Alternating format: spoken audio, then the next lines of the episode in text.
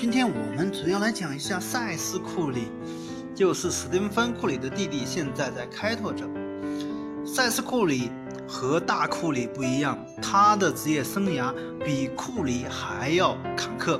塞斯·库里先是在选秀之前自己的腿部应力性骨折，所以他落选了，而且最后在发展联盟打球，最后得到了面试的机会。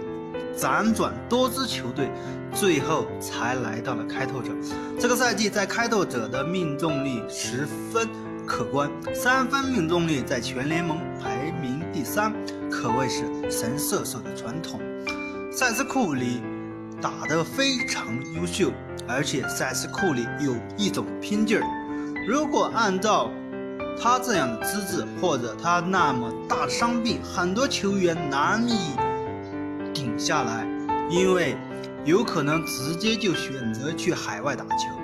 特别说明的一点，塞斯库里接到了海外一份比较可观的合同，但是他还是决定要留在 NBA，因为他有个哥哥叫史蒂芬库里，他既然都能留在 NBA，凭什么我就不能留在？就像很多现实中的兄弟一样，都互相较劲儿，你做得好，我做的比你还要好。塞斯库里也是 NBA 的普通一员，也有非常精彩的人生故事。NBA 的每一个球员都有非常精彩的人生，每个人都可以拍一部纪录片，这就是 NBA 的精彩之处，NBA 的魔力之处。但是，库里家族给了我们很多的启示，大家要想想。如果在我们中国像这样的篮球世家，你真的要太努力吗？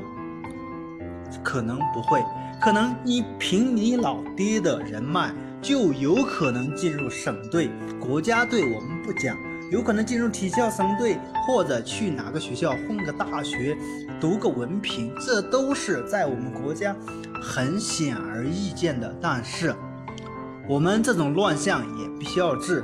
现在也慢慢在悔改，在治，但是很多问题都很错综复杂，一时间解决不了。